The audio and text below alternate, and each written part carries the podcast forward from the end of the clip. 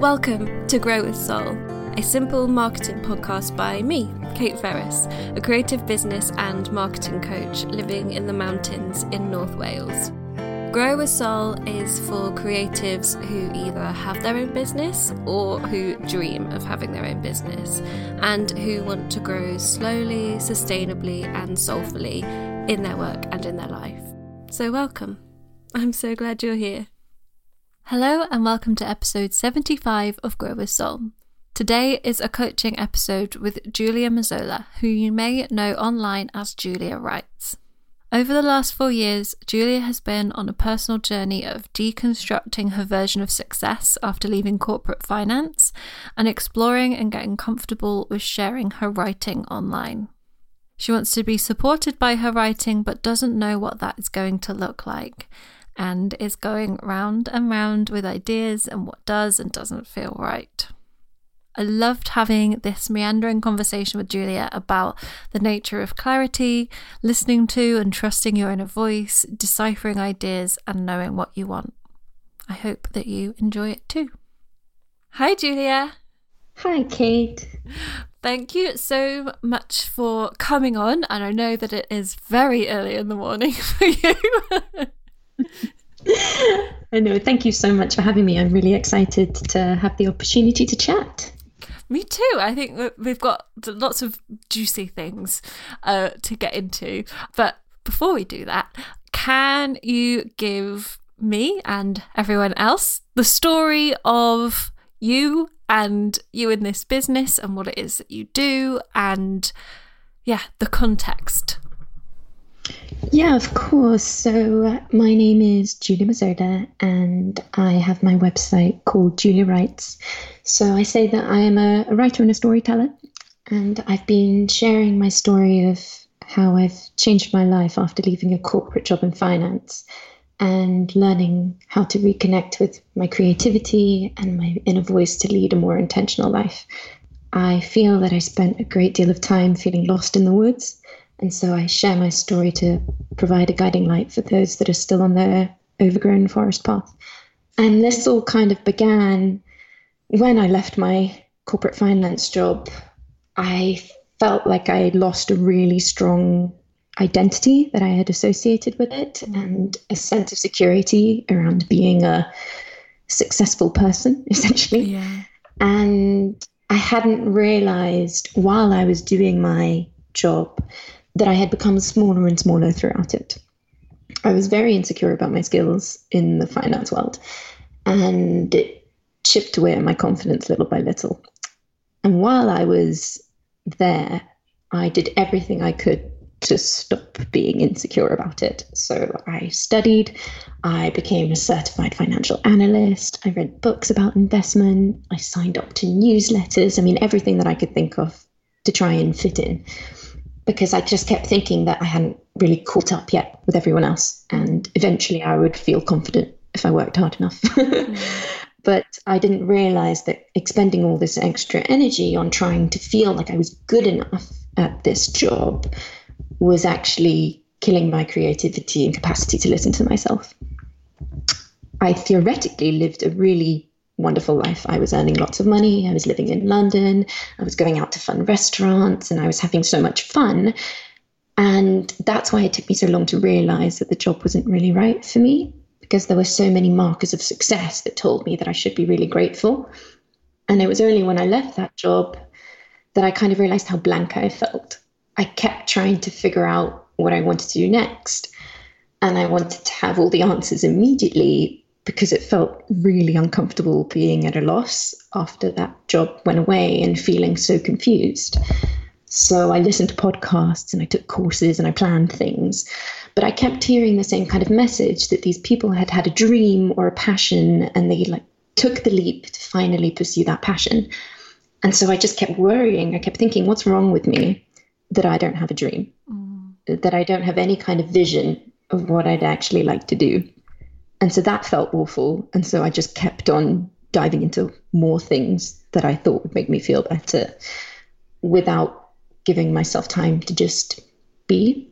And it was only when I moved to Scotland to live with my husband that I was sort of forced into a quiet period and had to give myself time to think. Moved to Aberdeen in the middle of winter, and uh, it was the first time that I started to really be alone with my thoughts and had to start confronting my discomfort around everything that I was feeling. And that is when I started journaling every day and I started sharing on Instagram and my blog and slowly began unraveling the beliefs and stories I had told myself and began to develop the inklings of a dream. Mm. So that is where I'm at now. Oh my god! Just like I was just listening to that, like yes, yes. like obviously not in a mean way because like that obviously it sounds like it was quite a difficult time but it was just like yes i know exactly what you mean that and i'm so happy and honored that you shared that here because i it's just i don't know those things about like the markers of success and thinking that if you don't immediately have that dream or vocation you you don't you're never going to have it at all and you're wrong. Like that's something that i struggled with as well and, and actually sometimes still do on a day-to-day basis when i'm like what actually is my dream? Um, uh, so yeah i just empathize so hard with you. Thank you. I mean i feel like it can be a moving goalpost and and i'm I, kind of managed to summarize it but this took years mm. you know this i left my finance job four years ago and and I think I, I did. I used to feel so frustrated with how much time everything was taking. I was so annoyed that everyone else seemed to know what they wanted to do and and I didn't. And and I say I have the inklings of a dream now, which which is true, but it does help me to hear you say that you also still get a little bit confused sometimes. yeah, and I think it shifts as we shift because and and especially when I talk to people and work with people around the idea of purpose, there is this feeling that there is one purpose for every human and and if we don't come up with the right one, we're going to be stuck forever until our we die. Whereas it's like, no, it as you grow and evolve as a human and things happen in the world and things affect you and and that shifts. And the same with your dreams and what you want to do. It's gonna shift and change as your life shifts and changes and as your you as a human shifts and changes. So i think that yeah it's one of those things it's like i need this one dream this one thing that i want to do. Whereas actually very often i think the thing that makes you unique and special in a business but also just fulfilled as a human it's it's where all your dreams and passions intersect. That's where the magic happens rather than like well i just have to pick one of these.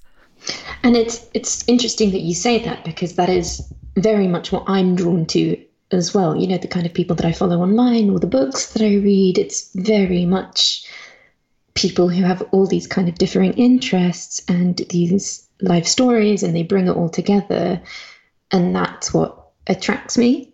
And yet, it's that kind of thing where it's much easier to have belief in someone else than it is to have belief in yourself. Mm. and I think I'm still stuck on this idea that I need to have almost like a syllabus to follow. You know, you, when you have exams, mm-hmm. you have your syllabus, you study, then you can get a high mark. and, and there's like a clear blueprint. And and that's I think I think that's what I keep trying to search for. Mm-hmm. I keep trying to search for this path that I can follow to get a high mark. yeah. Uh, yeah, and I guess that it's also having then gone into finance where there was also the stepping stones are all there. You can see like, oh, I do this qualification and I get there, and then I do get this promotion, and and you can see it all laid out in front of you. And yeah, I know what you mean. That sometimes you just want to know what the assessment objectives are. yeah. um, Instead, yeah. the kind of writing career that I've gone into, or this kind of work that I've been sharing, it's all unknown, and I definitely prefer it to the life that I had before but it's still very uncomfortable.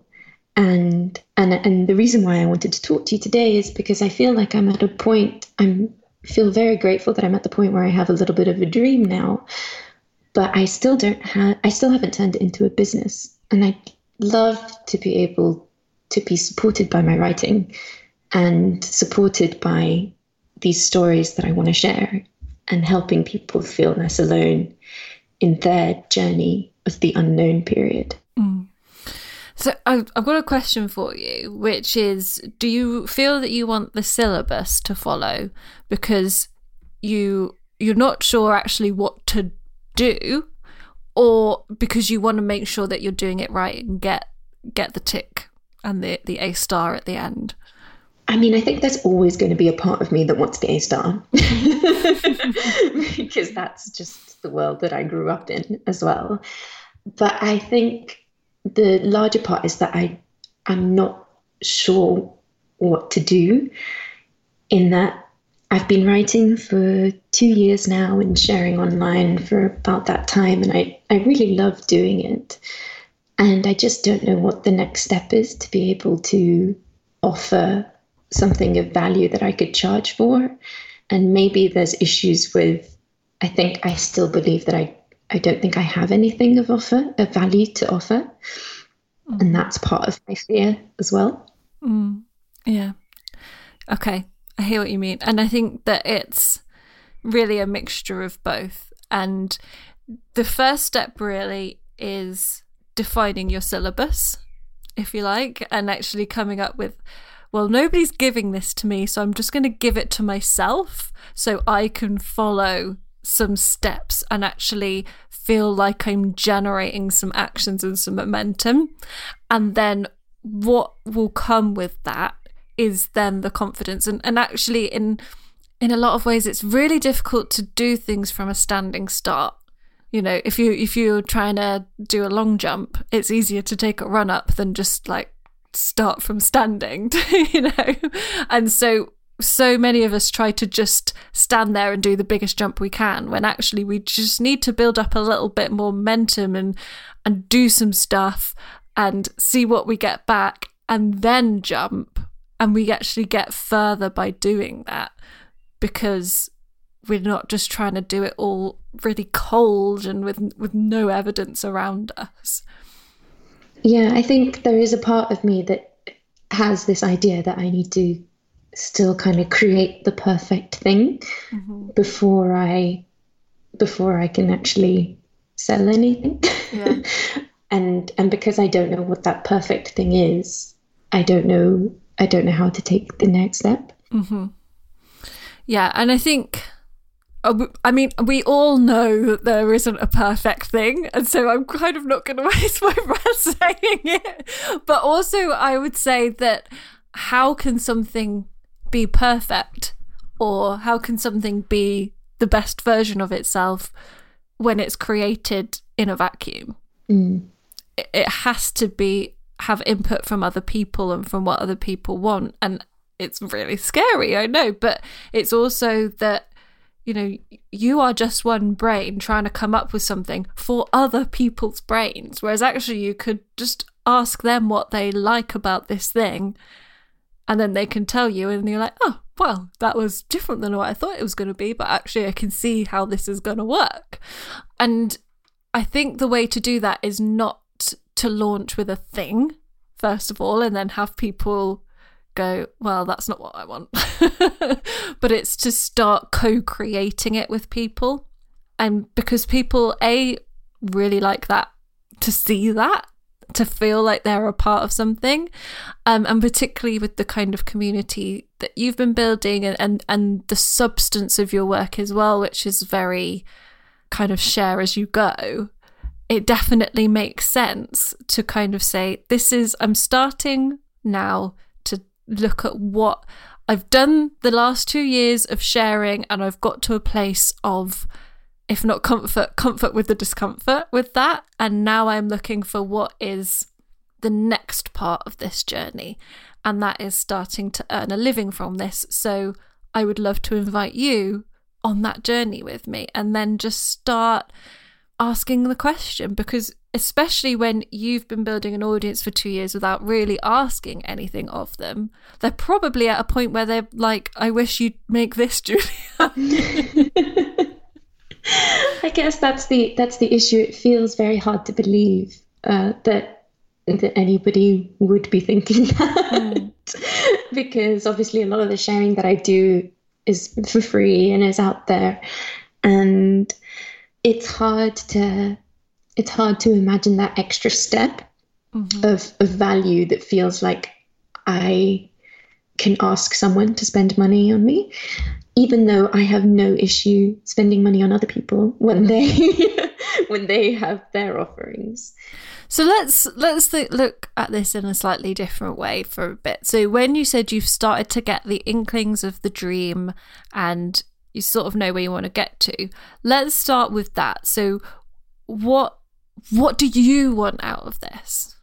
I really want to be able to be supported by my writing in a way that feels fulfilling and meaningful. So for me, that means that my writing helps people feel less alone and helps them go through the journey that I went through four years ago. If it can help them a little bit, alleviate, alleviate some of that discomfort that I felt, that would make me feel really happy while also being supported in a way that I can continue to have flexibility and freedom in my day. Mm-hmm. That's the that's the dream. mm-hmm. So in that way, it's really it's not so much like helping people in a very hands-on way or in a one-to-one way because the flexibility is still important and you want the focus to really be the writing. Yeah. So so you you're not really thinking about teaching or you kind of are or you don't know. yeah, well this this is the this is the slight confusion. So I've I've looked at um I mean I've, I've obviously looked around and there's a lot of people that I really admire in the space and I personally am not sure if coaching one on one is the right thing for me. I think teaching would be interesting. I am not sure what it would look like yet, but definitely I prefer the focus to be on my writing. And I think perhaps part of the reason why I struggle of knowing what to do is because I don't really see, like we were saying, a kind of a, a blueprint mm. set out even from what other people are doing. I mean, almost the closest person I can think of is Susannah Conway, who I very much admire. But even that doesn't feel exactly the right fit. I mean, obviously, because it's always going to be somebody else's work, and th- and that's the other thing. And then I get scared of the fact that what if I'm just being unoriginal and copying somebody else's work? I I really want it to come from inside me, but I don't want to just wait around for a lightning bolt of inspiration either. Yeah. Yeah, actually, what you've just said re- reminded me of something I learned really recently on an, on another course about behavior design, and it's something called the matching challenge, which is where we are, as you say, kind of searching about for the the thing that we want to do, and we see people doing stuff. And we just kind of match ourselves to the one that feels the closest, but it's still not quite right. And so that might be a concept to kind of look into because yes, you, you're you're having a challenge of matching yourself to something that doesn't exist quite yet. So in terms of trying to find this clarity and the kind of looking around that you've been doing, what have you been doing to kind of find that clarity, whether that's external by looking at other people or internal by kind of sitting and thinking really hard? yeah, well one of one of the the the thing that's made the biggest difference over the past few months has been uh, consistently journaling. So I I journal every day, and I do a tarot pull every day, and that has been a huge uh, unlocking of um, I'd say my inner voice, kind of what I want to be. It's it's helped provide clarity around how I want to spend my days and how I want to feel. That's kind of been the the internal piece. The external is I tried pitching for magazines and sending articles, and that has been successful, but hasn't really felt like the right fit for me as a long term solution. Mm-hmm. And then I've also tried to just brainstorm a bunch of ideas of what I could offer. But at the moment, it's all it's all words on a piece of paper without it having any form or substance. Mm-hmm. But and I think there are there's a lot of things in there that are important. Like when you realise that submitting the articles doesn't feel quite like the right thing either. I think that's really important because that is the obvious route. Like, I want to be supported by my writing, so I will write stuff and get paid for it. But the fact that that isn't it is really important because that's now something you can cross off. And I think this is something to start doing is going deeper into these things of what is it really specifically that doesn't feel good about that? Is it that is it the gatekeepers? Is it the fact that you're not speaking directly to the person? You're just kind of speaking to the editor who's then putting it in and it's there's that gap. Is it that you want to have more immediate connection. Like there's the things to dig into. And similarly, like you say with Susannah Conway, it's like what are the things that really do feel right and that where I do feel kind of well matched and what are the things that really don't because it might be something like I like the way that she creates it's all stuff all her stuff all her courses are things to help you as a human rather than to help you do stuff which is quite rare online but maybe it's the the volume that she does or the the format in which she does it that doesn't feel right so that can be a really good in to sort of being like okay well these are all the reasons why that thing isn't right but these here I've got a list of reasons of all the things that feel good. Now, what can I make out of these? Yeah, that's a really, I've never really um, thought about it that way in terms of drilling down why in particular I don't like a thing because I've always just kind of been like, mm, doesn't feel right. Okay, off. but, um, but I think you're, you're right. That would be really helpful because in terms of the magazines, it's very much the gatekeeper side of things that I'm not fond of and that once my writing is out there, it's it's kind of out of my hands, and mm. I don't mm. really I don't like the fact that it doesn't stay connected to to me or to my to the audience that I want to reach mm. as well. Uh, so that that that's true. That is a very interesting insight into it. Mm because yeah it's hard it, and it's it's quite hard to do because it feels wrong but you can't always put that into language of why does that actually feel wrong but to actually spend the time with it and trying to verbalize it as you say now you've got this insight that you can't have that writing adrift from you.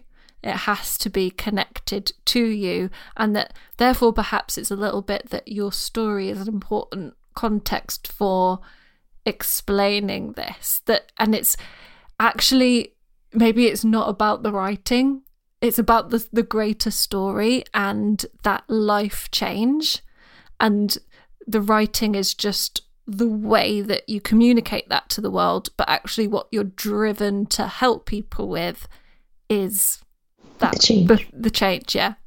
Yeah. And very insightful. and then it becomes I'm I'm on a roll now, and then it becomes less. The question is less how can I support myself with my writing, but how can I create change in others through writing, and that's quite a subtle shift.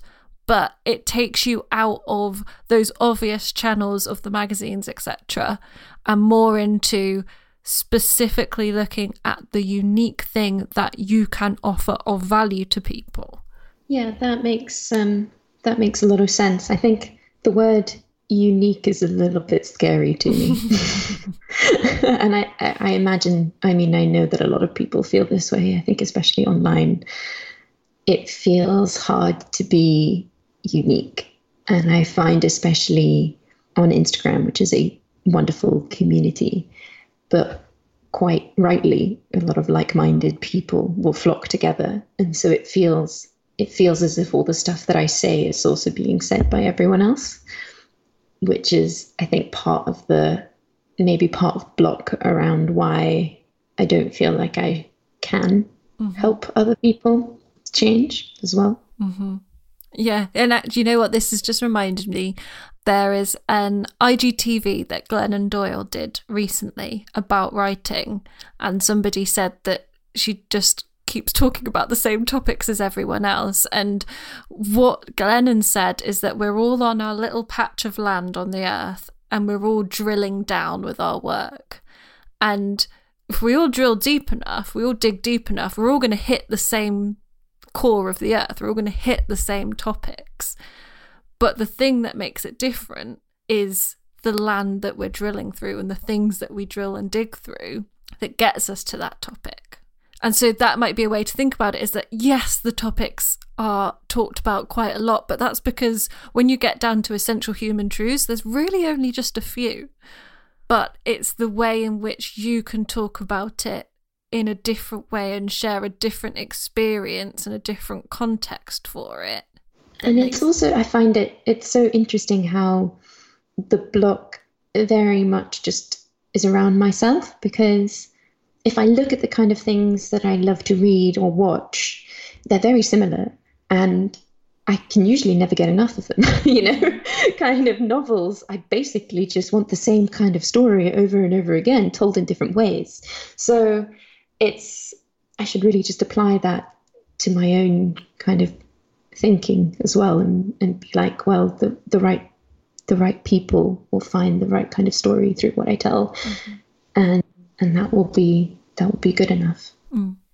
And yeah, and of course we can sit here and go, oh yeah, just do that.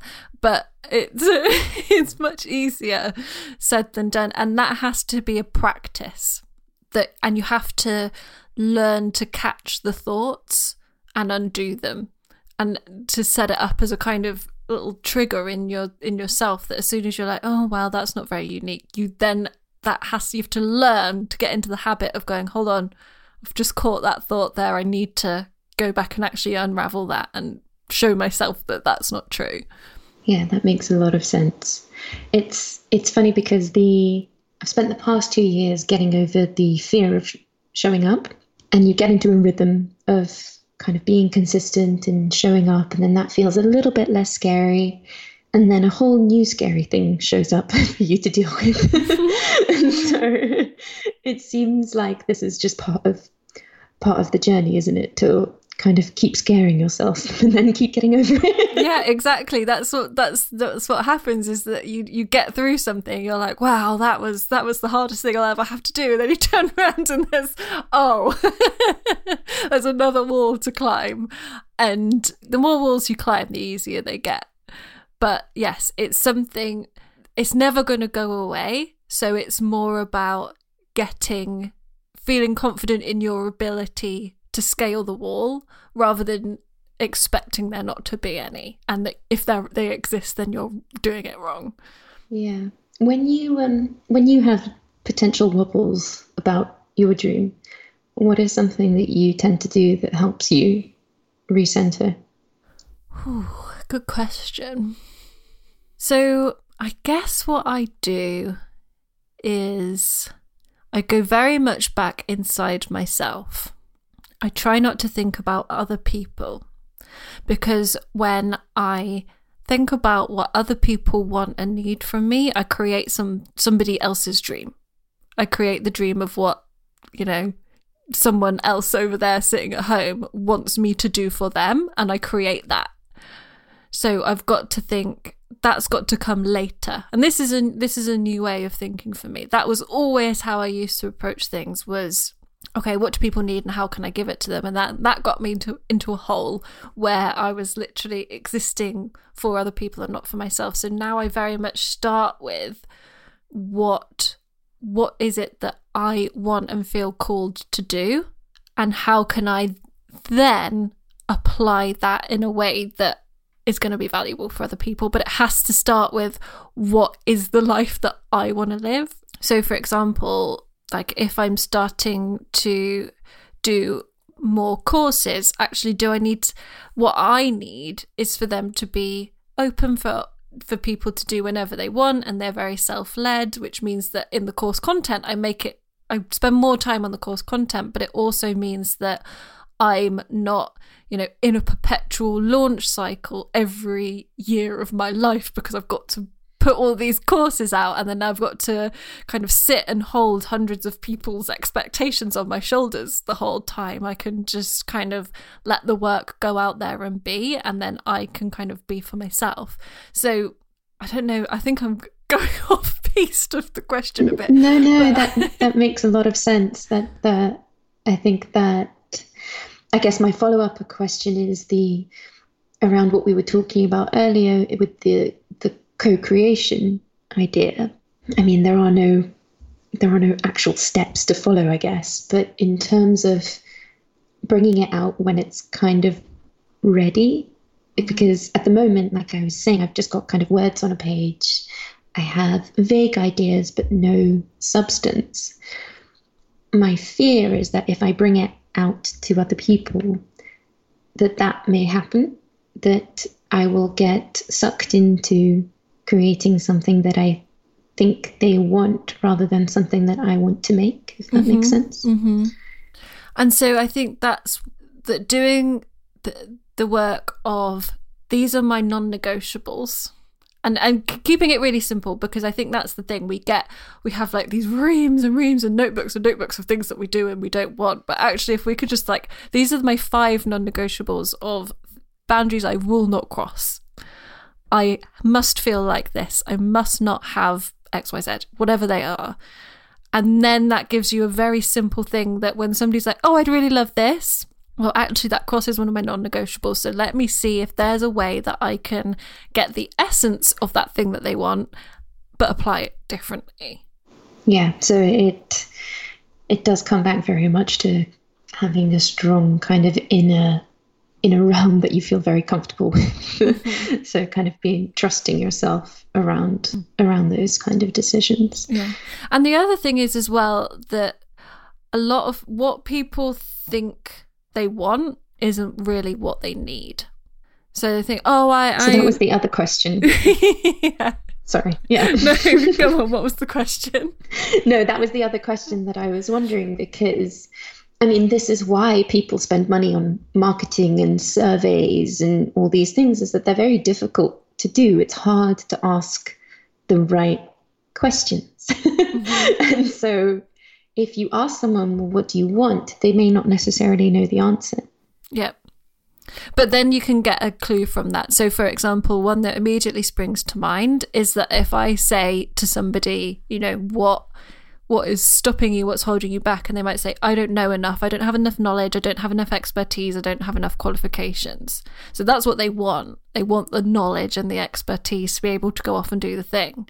Whereas what they need is to not worry that they don't have the expertise because they what they have is enough. They actually need to know how to apply what they've got and to go off happily and blissfully doing their work uniquely without adding all these layers of expectations of what they need.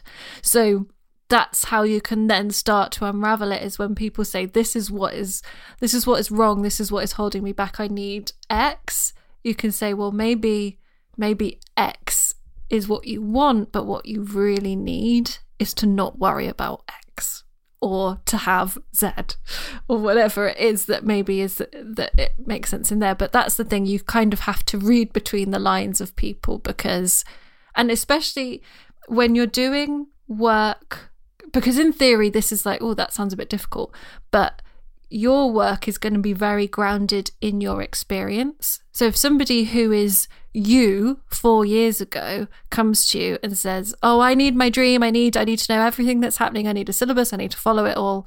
You already know what they actually need because you did it. Yeah. That's a very good way of looking at it. When you first started your business, how well not how long, but did it take a while for you to feel like you were in the right kind of space to be offering things? In terms of sorry what i mean is mm. when you um when you first started and you started offering services, did it immediately come from a place of this feels right for me, or was it also a, a figuring out process as well?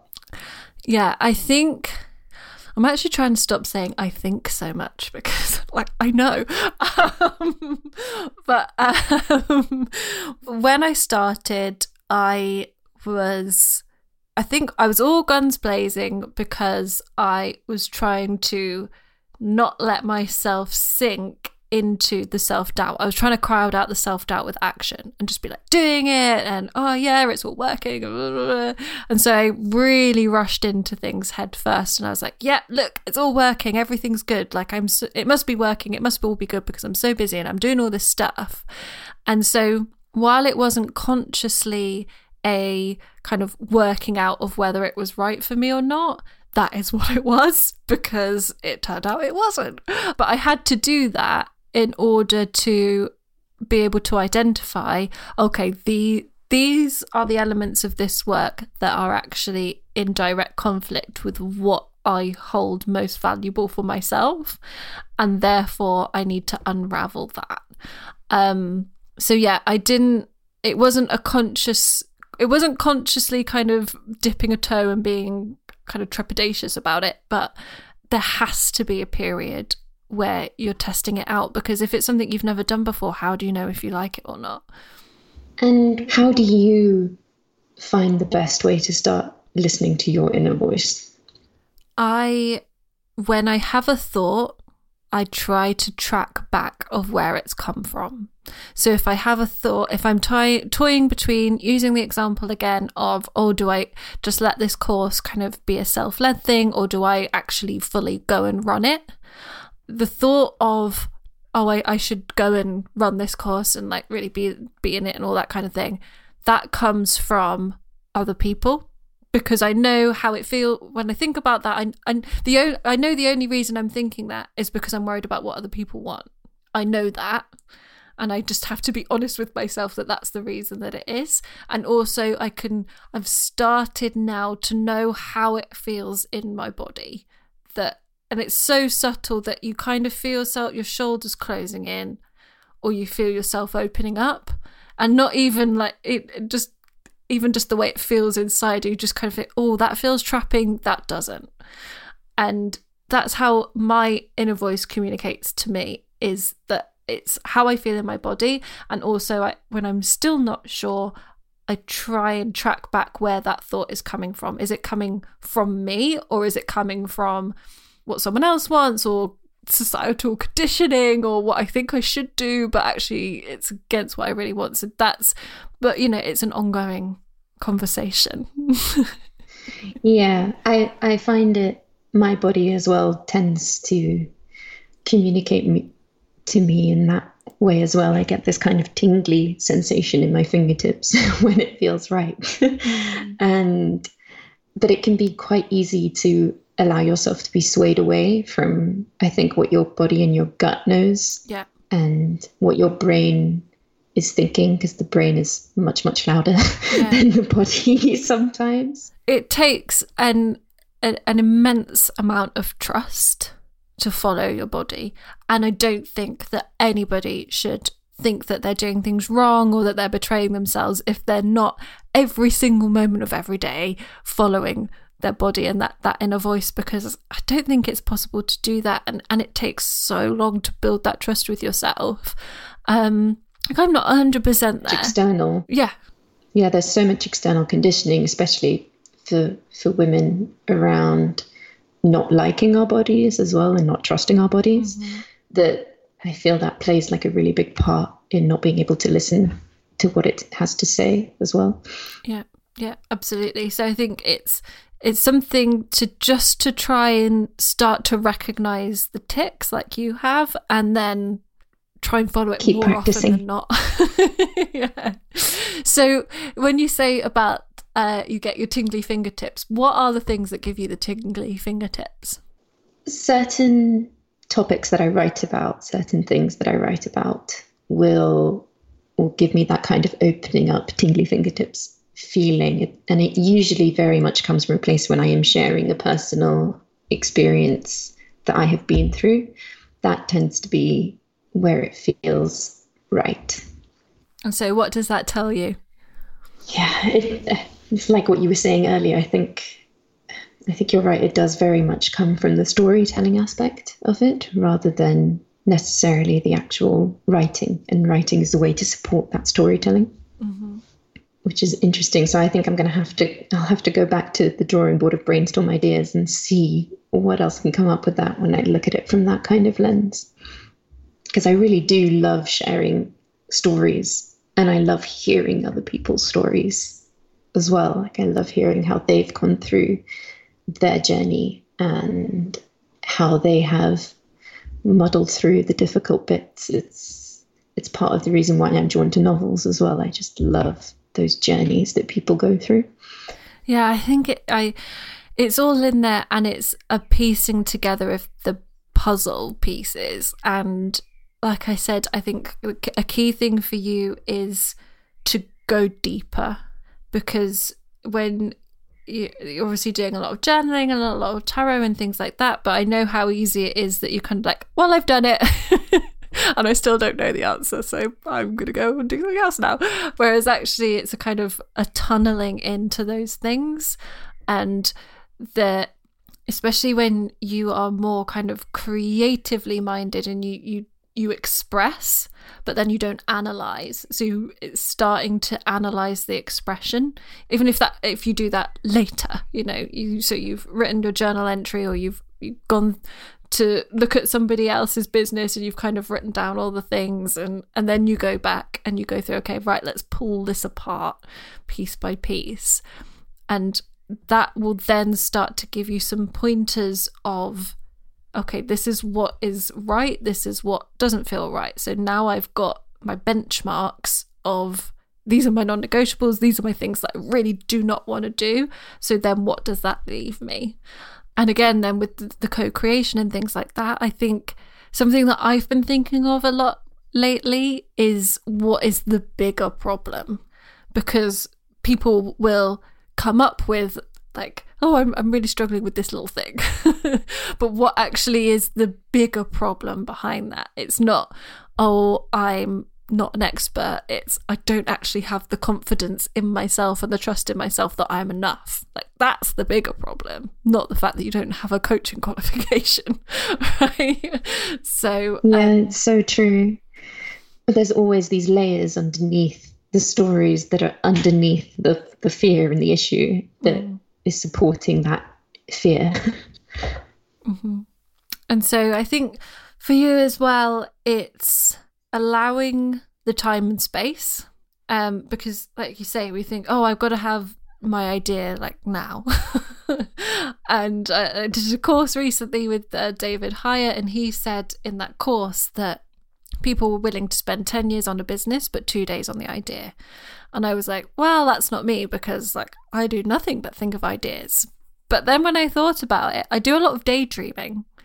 But actually, if I'm like making a new thing, I'll spend maybe a good half an hour kind of writing it all out and then I'll just start doing it.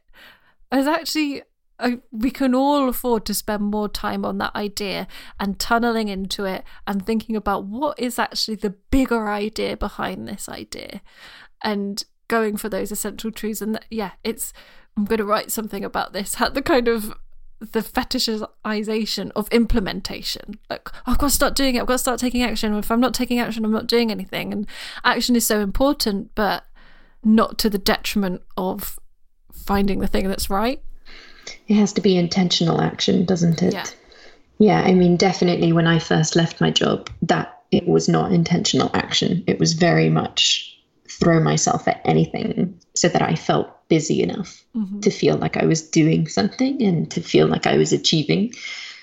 And that's maybe been part of my fear as well lately is that I don't I don't want to just be taking steps just to be taking steps. Mm-hmm but equally i can't just not do anything it's it's about finding the right balance between an intentional step forward that will teach me something versus just doing something so that i feel busy yeah yeah i know what you mean and yeah it's it's an intentional run up, like we were saying about the jump. It's not just like running around trying to avoid jumping. It's I'm running up to a jump.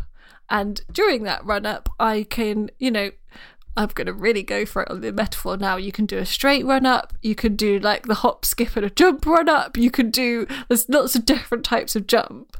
So you've just got to, you can experiment in that run up and you can, you can start it and then you can go back and, but you can spend time running up to the thing. And yeah, it's, it's having the enough stillness to be able to allow things to come through, but also enough stimulus of doing things to generate the idea. Always love a good extended metaphor. Yeah. So. and actually, sometimes I think just kind of putting it to your brain and letting it chew away on it because what is it like 90% of your brain is subconscious like sometimes before i go to bed or something i'm just like brain can you just work on whatever it is that I can't think of anything. And then uh, something will come through in the next couple of days that I'm like, oh, that's a good idea. So kind so of putting in that it... book, Why We Sleep has um, that's exactly what they say about your brain while you're sleeping. It works on things so like piano players would practice and practice and practice, but it's only while they're asleep that the neural pathways actually form, and so then the next morning they're actually able to play. Mm, that's good. yeah, yeah, yeah. So we, yeah, we do. We try and do all these things with this little piece of brain that it's we're trying to force it to do stuff. Whereas actually, yeah, letting it be still and let it just generate things and yeah. So how are you feeling now? I feel like you've given me a lot to think about, and I'm excited to go away and think about it. Good. because this is such a difficult conversation because I can't say, oh, yeah, here's your five steps, off you go, and that all your problems will be solved. well, I find it so helpful to be able to talk about it with someone who understands. And there's this kind of work of building a creative business or writing, I find is very difficult to articulate mm. to people who haven't done it.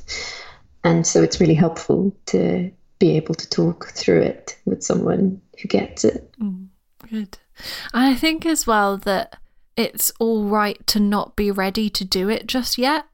Like I feel I feel that you're ready to start but not ready to implement like there's still a lot of baggage in there around the value and the money and all that kind of thing. And actually just trying to empty that bucket all on top of you is going to be a shock to the system. Whereas if you actually just take it out cup by cup you'll it starts to build up and it becomes much more manageable. So i don't think trying to go all in and have the offering and charge all the money and you know push the promotion and have all your value like that's just too much to do in one go when you're not used to it. So it's just phasing that project. And at this moment in time not getting hung up on the fact that like I'm going to have to charge for this because that then affects what you create. Because if you start to think well oh that's not realistic or people wouldn't pay that or or how am I going to actually convince someone to do this that's going to stifle the idea coming through. Whereas actually, if you're like, how can I have the best idea? Mm. And not think about how I have to make it happen, but what is the best idea I can have? And then later I can deal with the logistics, but that's that's not a problem for me right now. Mm. Yeah, that's a good way of thinking about it. Thank you for all of this. Yeah, thank you so much. It's been provided a lot more to mull over. Okay. I, I feel like I could talk about this like for like three hours, but I probably shouldn't. but I, I hope that there is um, at least some ways in. I think with this kind of work, with with clarity and with knowing what you want, it's just it's finding the ways in, and then you've got to unravel it for yourself because yeah, it's got to be what you want. But anyway, I've got to ask you a last question, which is how do you grow with soul in your work and life? I grow with soul by allowing my intuition and joy to be my touchstones so that I can grow in bus- a business and life that supports me rather than running me. Perfect. Now you've got to go make a like an offering out of that.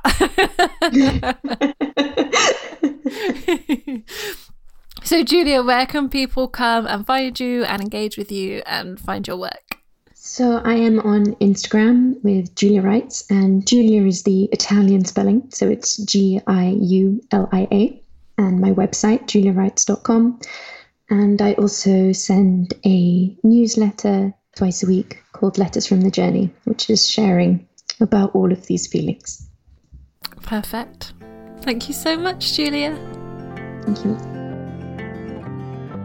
Any links that we mentioned in this episode will be on my website, which is simpleandseason.com forward slash podcast. And you can find me and Giulia on Instagram. I'm at Simple and Season, and she is at Giulia Writes, with the Italian spelling of Giulia. As always, if you think you have a friend who'd really benefit from this conversation, please do send them the link to the episode and share where you're listening online too. And until next time, I hope you grow a soul.